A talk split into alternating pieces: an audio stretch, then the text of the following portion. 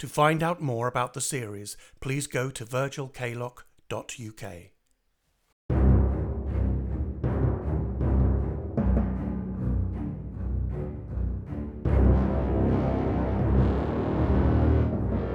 The Strange Tales of Virgil Kaylock.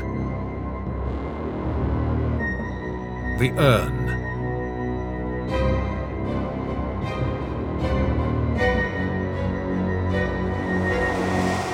Chapter 3 Thank God, fortune is with us. We must thank the Lord that the Earl has chosen to act for the good of mankind. We may yet get our chance to rid the world of this unholy scourge. Professor Geisel stood behind his cluttered desk. He was pale, and his eyes were dark and sunken. He looked ill and clearly had not slept at all. His hands were shaking as he drew on a cigarette and flicked the ash in the approximate direction of an overflowing ashtray. I shall come with you, if you don't mind. I like to think of myself as a trusting fellow. And we are lucky that the urn appears to be safe, but sadly, in this affair, we can trust no one. Uh, we must trust no one. Mm, we can manage, Professor. Virgil and I. No, no, no, no. I must come with you. If the Earl is as amenable as you say, I'm sure he will not be concerned by my presence. And I am hoping that my companionship will be no more than a minor irritation. Not at all. You would be most welcome, if you are sure. There may be dangers. Professor Geisel reached across his desk and, lifting a pile of books, revealed a wooden box inset with mother of pearl. Mr. Kaylock, if you would. I lifted the lid. A handgun lay inside. A Webley revolver. Not a sophisticated weapon, but it may prove useful in extremis. I shall keep it about me should things turn sour. We need to be prepared. And also the lady vagabond. Annie Renshaw. We do not know who she is or what she wants, or indeed how she has become aware of the urn. I surmise that she is harmless, but her devotion to her master is troubling. We cannot ignore her. Now, if we are to meet James Waverley tonight, we have several hours at our disposal. I suggest that you use the time to rest. Talk to no one. We must keep our counsel. No one at all. Agreed? Yes, absolutely. Uh, yes, but Professor Geisel, I must ask once we have retrieved the ashes, what then? What then? Then we must make sure that they can never be found by anyone. You can leave that to me. The ashes will be dispersed to the earth, to the air, to the sea. You can rest assured the vampire will never return. The morning sun was climbing above Holborn as we left the professor's house, and the streets were beginning to fill with life. I felt exhausted and eager for sleep. Oh, I can hardly keep my eyes open. Will you be all right getting home? Yeah, I'll be fine. There are plenty of taxis by now. I'll see you later. Look here, don't come tonight. I can deal with it. I would rather you stayed away from it all. Would you? Well, you think you can deal with the Prince of Darkness on your own, do you? And then again, you do have the assistance of the really old man with a really old gun, I suppose. Hmm. No, no, actually, I think I should probably come along. I'll see you tonight. I'm going home. I just hope that Annie Renshaw isn't waiting for me somewhere. You're right. I'd better come with you. No, I'm fine. I'll see you later. Get some rest. Dorothy, I'm damned sorry about all this mess, but, well, I'm pleased to be sharing it with you, if you know what I mean. You know, it's strange, Virgil, that these things seem to fall on you. I would never have expected life to treat you the way it does. Get some sleep. I'll see you later.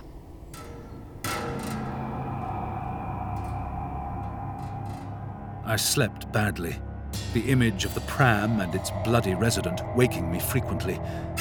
I woke late in the afternoon, and I grew more nervous as the sun went down and the day gave way once more to the night. The motor taxi pulled up at Hans Place at 10 precisely. James Waverley stood on his front steps waiting for us. Good evening. We'll take my car. We're not stopping here. Right. Thank you, driver. James, this is Professor Geisel. He's a friend. Is he? How do you do? The professor is fully informed and is here to help us. I am extremely grateful to you. Your courage may save the world from much suffering. We said no one. Sir, I'm only too aware of the situation and the gravity of the task ahead. I must let you know that I understand what we're dealing with. It has been my study for much of my life. I offer you my assistance. The professor knows more about the vampire than anyone. You can trust him. And who else have you told? No one. No one at all. God knows I want to be free of this affair. I would dearly like to pass the cursed thing on to you, and I was only too pleased to be persuaded last night, but I am a coward and a fool, and I fear I'm making a mistake. I know little about you, and I know nothing at all about your learned friend here. I could tell you much about my studies in this field, my lord. I could assure you of my sincerity in wishing for the final destruction of this evil. I could explain at length how a despicable sickness could spread throughout the world if it is not stopped. But I know that will not help win your trust. I, can only ask, beg, that for the sake of humanity, you believe me and my companions. Dracula must be destroyed, totally and finally. Very well. Where are we heading? High Wycombe. We are going to the Hellfire Caves. The Earl's motor car was a Crossley, which was comfortable but cold, and the journey from Knightsbridge to High Wycombe took over two hours. Use the blankets if you're cold. It is a feature of travel that one is often confined for prolonged periods of time with unlikely companions. This often leads to insightful conversation and delight. However, the reverse may also be true. In our company, conversation was halting. It was measured and careful. It was wary. There was a tension that politeness could not hide. It was after midnight when we passed through the village of West Wycombe to the countryside beyond and drew to a halt. Here we are. Finally. At last! Though I have to say that was excellent driving. Excellent. Waverley left the car to unlock two heavy iron gates and then drew the car into a gravelled courtyard lined by high flint walls. The headlamps shone ahead, illuminating the entrance to the caves. It was a folly of pointed arches and empty windows set into the side of a hill, a Gothic flint and brick facade that framed the entrance to the caves, a large iron gate. The impression was more of a mausoleum than a castle. It's supposed to look like a ruined abbey. Indeed.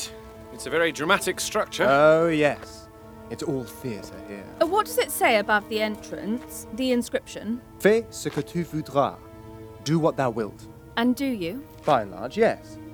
And we have great fun doing it.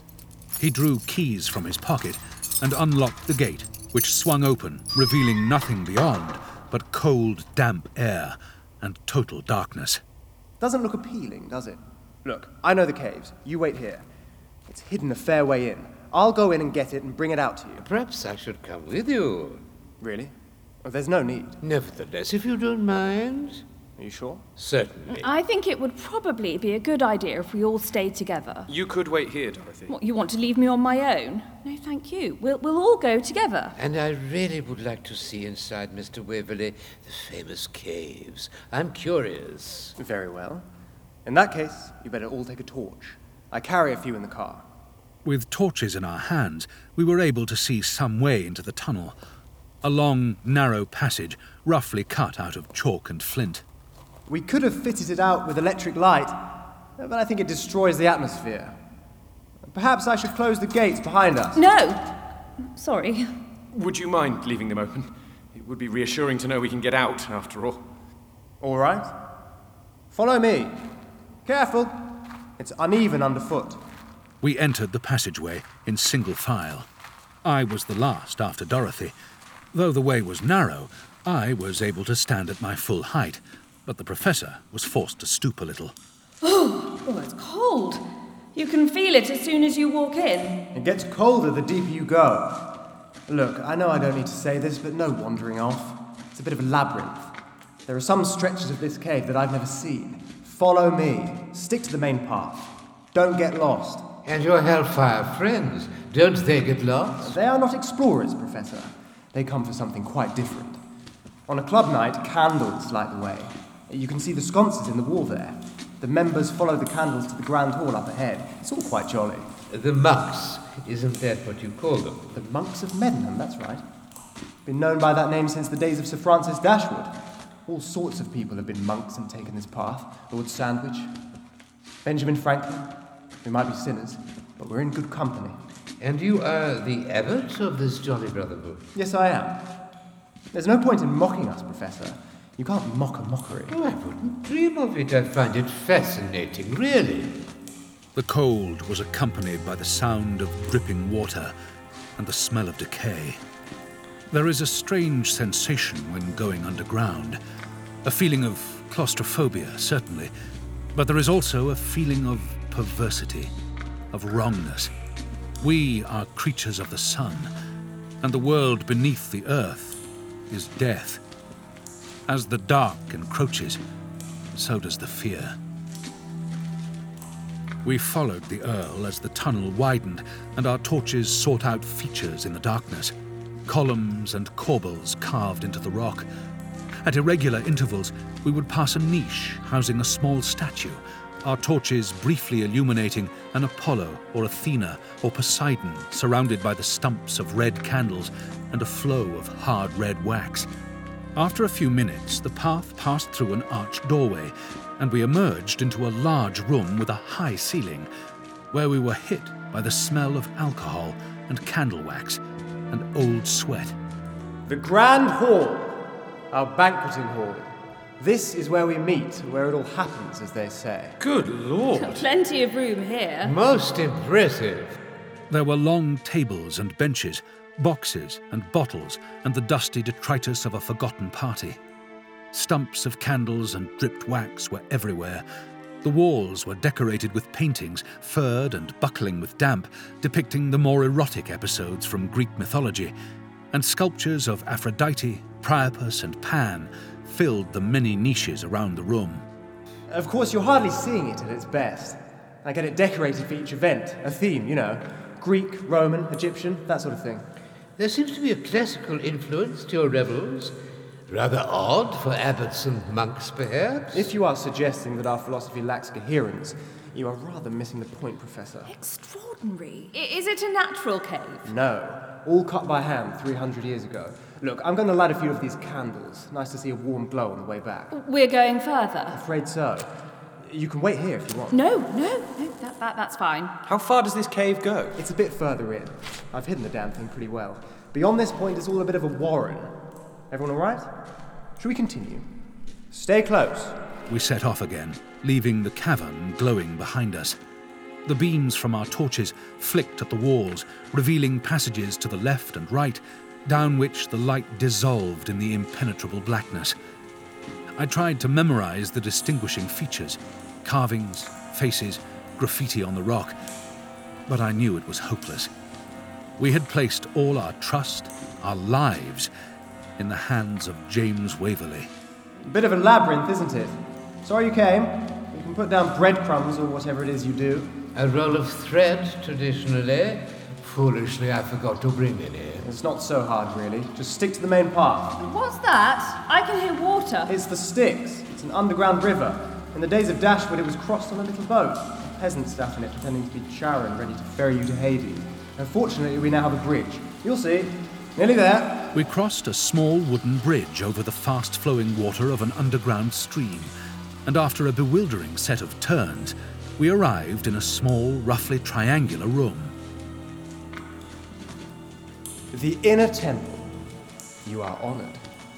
It's out of bounds for club members. The inner sanctum, the holiest of holies. We are a quarter of a mile in and deep under Wycombe Hill. Journey's end. The bowels of the earth. Not bad for a hiding place. It's here. I certainly hope so. Uh, can I have some light? Just there. Oh, yeah, that's it. Two ticks.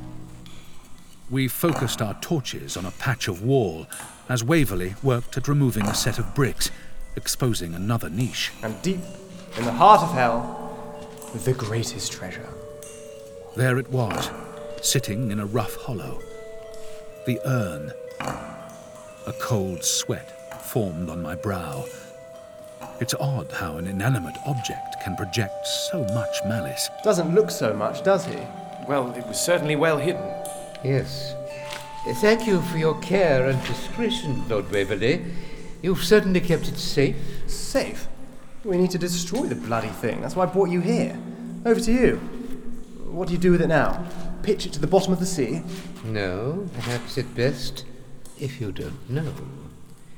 Perhaps at best if you never know. What the hell? The gunshot tore through the cave, a blast of light and heat, and an explosion which seemed to tear my head apart. I found myself cowering on the floor, my ears ringing. I reached out. Dorothy was on the ground next to me. Dorothy, uh, are you all right? What happened? Finding my torch, I tried to make sense of things. The professor was leaning against the cave wall. He was shaking. The gun in his hand hung limply at his side. Waverley lay motionless. The blood which was pooling by his head seemed in the torchlight to be jet black. My God, I'd rather not do that again. What have you done? He's dead. Are you mad? Give me the gun. Now, now, stay back, back. Stay back. Now listen, if you can still hear me after that. I want you to pass me your torches, do you see? If you try and follow me, I will kill you. Do you understand? Look here, what are you talking about? I'm grateful for your assistance, really I am, but I can take it from here. Hmm. Your torches, Well, please. you're, you're taking the urn. I am. What? But why? What are you doing, Professor? I am completing my life's work. I am raising the dead. I am restoring the king to his throne. My God. You. The Order of the Dragon. If such an order exists, which I doubt, then yes, I am their keenest member. For all I know, I am the only member. But why? Gods do not visit the world very often, but when they do, we must give them welcome. This is my gift to humanity. What? I trusted you. We all did. Your torches, please, or I will have to fire this gun again. Please don't make me do that. My head is pounding. you can't. You can't want to spread death and destruction. Why? Death and destruction is only the beginning. Your God promises everlasting life, mine delivers it. Rejoice! For this is the first day of his reign. He will bring light to the world. Sadly, you must remain in the dark. Your torches, please, now! Thank you. And yours, Miss Bell. Now, if you try and follow me, I promise to shoot you. Is that clear? I am most grateful to you, and I'm sorry for the deception. I am really, but be happy. By the time you find your way out, you will emerge into a new world, a changed world. Good luck. You're a fool. He will destroy everything. He will destroy you. We all must die to live again. Even your God tells you that. Good night. As the professor left the chamber and the light of his torch ebbed away, the darkness rushed in like a great wave, a darkness so utterly complete that I felt that I was being buried alive. Panic rose inside me. My breath became shallow, my body froze, and my eyes strained to see. But there was nothing but complete and absolute dark, and the weight of the world above us. Although I knew the cave walls were only a few feet away, in that darkness, vast and endless, it may have been infinite space. Reaching out, I found Dorothy's hand, and we clung to each other as we listened to the professor's retreating footsteps. And then, nothing. Silence. Dorothy. We must get out of here. I, I feel like a complete fool. I led him straight to it. So did I. It's not your fault. We're both idiots. We have to stop him. I could no longer see the body of James Waverley, but I felt its presence. I could smell the warm blood on the stone. We must get out or we'll die here. How? Wait, listen, listen. Can you hear the water? The stream? Um, No. Come this way. Come this way. Tentatively, we shuffled forward until we found the hard wall of the cave. If we can work our way back to the bridge, then we know we just have to follow the tunnel to the Great Hall. Mm-hmm. Inching our way forward, we followed the sound of the water. I held tightly to Dorothy with one hand and followed the contours of the rough wall with the other. To be without light is to be without time, and I cannot tell you how long we stumbled through that awful tunnel. Dorothy, Yes? I I know this is bad, Um, I know that we're in a mess, but, uh, well, thank God you're here. Uh, At least we have each other. Virgil, are you being romantic? Um, yes, I suppose so. Well, suppose we just get out of here, alive. I just wanted to say. Wait, uh, wh- wait. What was that? What? I can hear something. Laughing, like a woman laughing. Can you hear it? It's, it's just the sound of the water. No, no, there's something else. There, there. Can you hear it? A strange staccato laugh echoed through the darkness, faint and far off, incongruous and strange. Yes. Yes, I, I hear it. What in God's name is it? No, it stopped. We continued to listen, but could hear no more. Then, moving carefully forward, we found the wooden bridge. Fearing a misstep, we crawled on hands and knees the few feet to the other side. Oh, oh, What? What is it? something. There's something on the ground. What? Oh God. What? Oh, it's a, it's a body. Tentatively, I reached out. Cloth, a coat, a hand, still warm. Searching the pocket, I found a torch. After complete darkness, the light was a blinding brightness. Professor Geisel. He's dead. He's been stabbed. Look, The urn. Where's the urn? it's not here. It's gone. Wait, did you hear that? Voices. Yes, yes, I heard it. Come on. With the torches to guide our way, we made swift progress. The strange sounds echoing around the tunnel, leading us onwards, until we saw the glow of the great hall ahead. Annie Renshaw sat cross legged on a large table at the centre of the room. By the candlelight, I was able to see that she had the urn in her lap. The seal was broken. The urn was open, and she was lifting handfuls of ashes to her mouth. She choked on the dry dust, and a blackened drool flowed from her mouth and onto her yellow dress. I eat of your body, and you of mine. I give you life, and you can. Life everlasting. Do what thou wilt. Take of me what you will. She was eating the ashes, forcing them into her mouth and trying to swallow, even as she gagged. Blood is alive. Blood is alive. blood is alive. Is your life. All that is mine is yours. Noticing our torchlight on the walls, she looked up and caught sight of us at the cavern's entrance. Bear witness. You will rise. You will rise through me. I am to bear the god. He is mine. He is here in me. I feel him. Stay. Stay away. Too late. Stop me? You cannot stop him. He is here. Leaping from the table, Annie Renshaw threw up her hands at us as if she could destroy us with a gesture. Her face, smeared with saliva and ashes, contorted as pain seared through her body. Lunging to the wall, she found her way to an arch and disappeared into the blackness beyond. Christ! Annie! Stop! Annie! Come on! We ran, our torches picking out her shape ahead as she followed the twisting tunnel, her body appearing and disappearing from view as the path turned this way and that. The dark seemed to have no effect on her. She ran so fast as if she could see the path ahead as light as day. Annie, wait!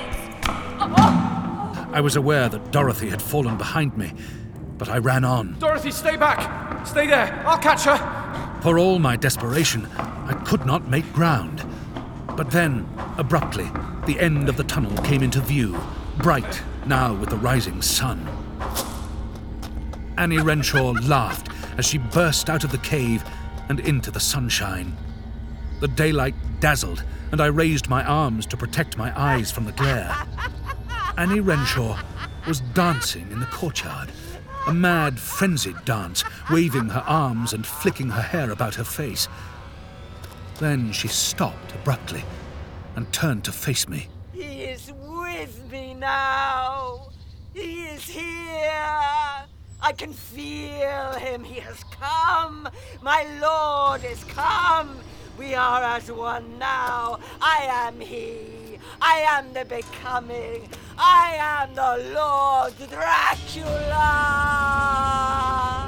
She stood in the center of the courtyard, in the brightness of the morning, beaming like a proud, expectant mother, caressing her belly and smiling at me, lost in the wonder of her own creation. Another wave of pain crossed her face, and she looked down, down at her body. Her hands pressed and clutched at the thing that was bulging inside her. She dropped to her knees and fell forwards onto the ground, writhing on the gravel, desperate to hold on to her shape as it was pulled and punched from within. Her body bucked and contracted, and then a mighty blow from inside her left her squatting on all fours. Another great spasm, and she went limp. Her form collapsed, and she was dead. But her body was not still. It continued to pulse and stretch as the thing inside her fought to escape. A figure began to form, rising from the tatters of that wasted body. A head and shoulders, a torso and thighs, red with blood, emerging as if from a chrysalis, rising until it stood amongst the gore. It was the figure of a man, tall and straight and. and perfect even beautiful. The head turned towards me, a mask of blood, and then his eyes opened. Bright blue, eyes which looked directly into mine. Eyes that seemed to know me and see my thoughts, my very soul. He stretched out his arms as if in supplication, or perhaps in welcome, and he. he smiled. It was. It feels foolish to say so, but I did not feel threatened or frightened. He smiled. It was a kind smile, a smile that tells you that there is nothing to fear, and that there is no horror to be found in his embrace only safety, love, and everlasting life. Venit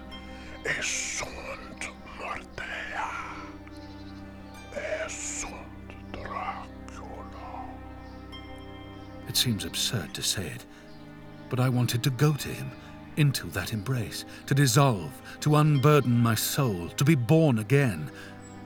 I found myself walking towards him. I walked as if in a dream, but my mind was lucid and clear.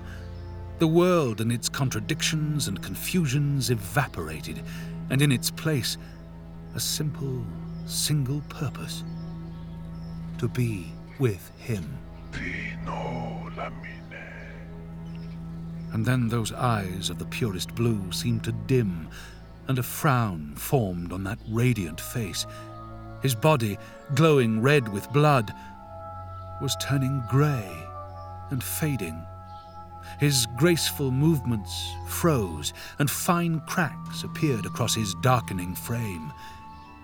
His skin was changing, losing its composition, flaking and falling like snow. For a brief moment, he stood, arms outstretched, like a statue and then, unable to retain its form, his body collapsed into a million fragments and lay across the gravel, a pile of ash. It was over. The dream had passed. Dracula was destroyed. The rays of the sun had achieved what I could not. For the truth was that the triumph of good over evil was none of my doing. I would have given everything my life, my soul. I would even have given Dorothy for the promise of an eternity with him. The ashes are safe. They're hidden where none will ever find them. I alone will bear the burden of that secret to my death. But the larger burden is worse much worse. It is the knowledge that when I stood in that courtyard, I had a choice. At the moment of truth, the moment of my death, I chose evil. I chose Dracula.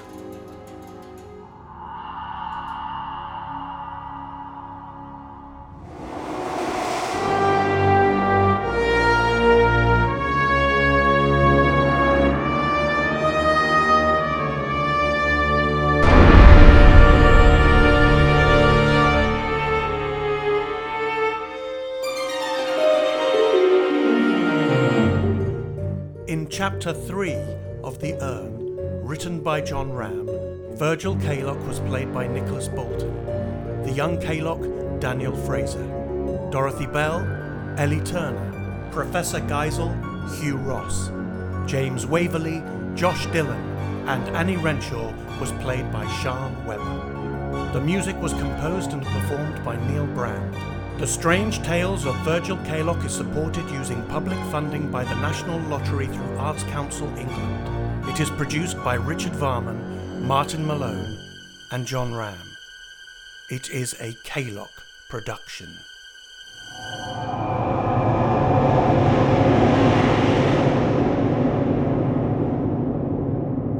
To find out more about the series, please go to virgilkaylock.uk.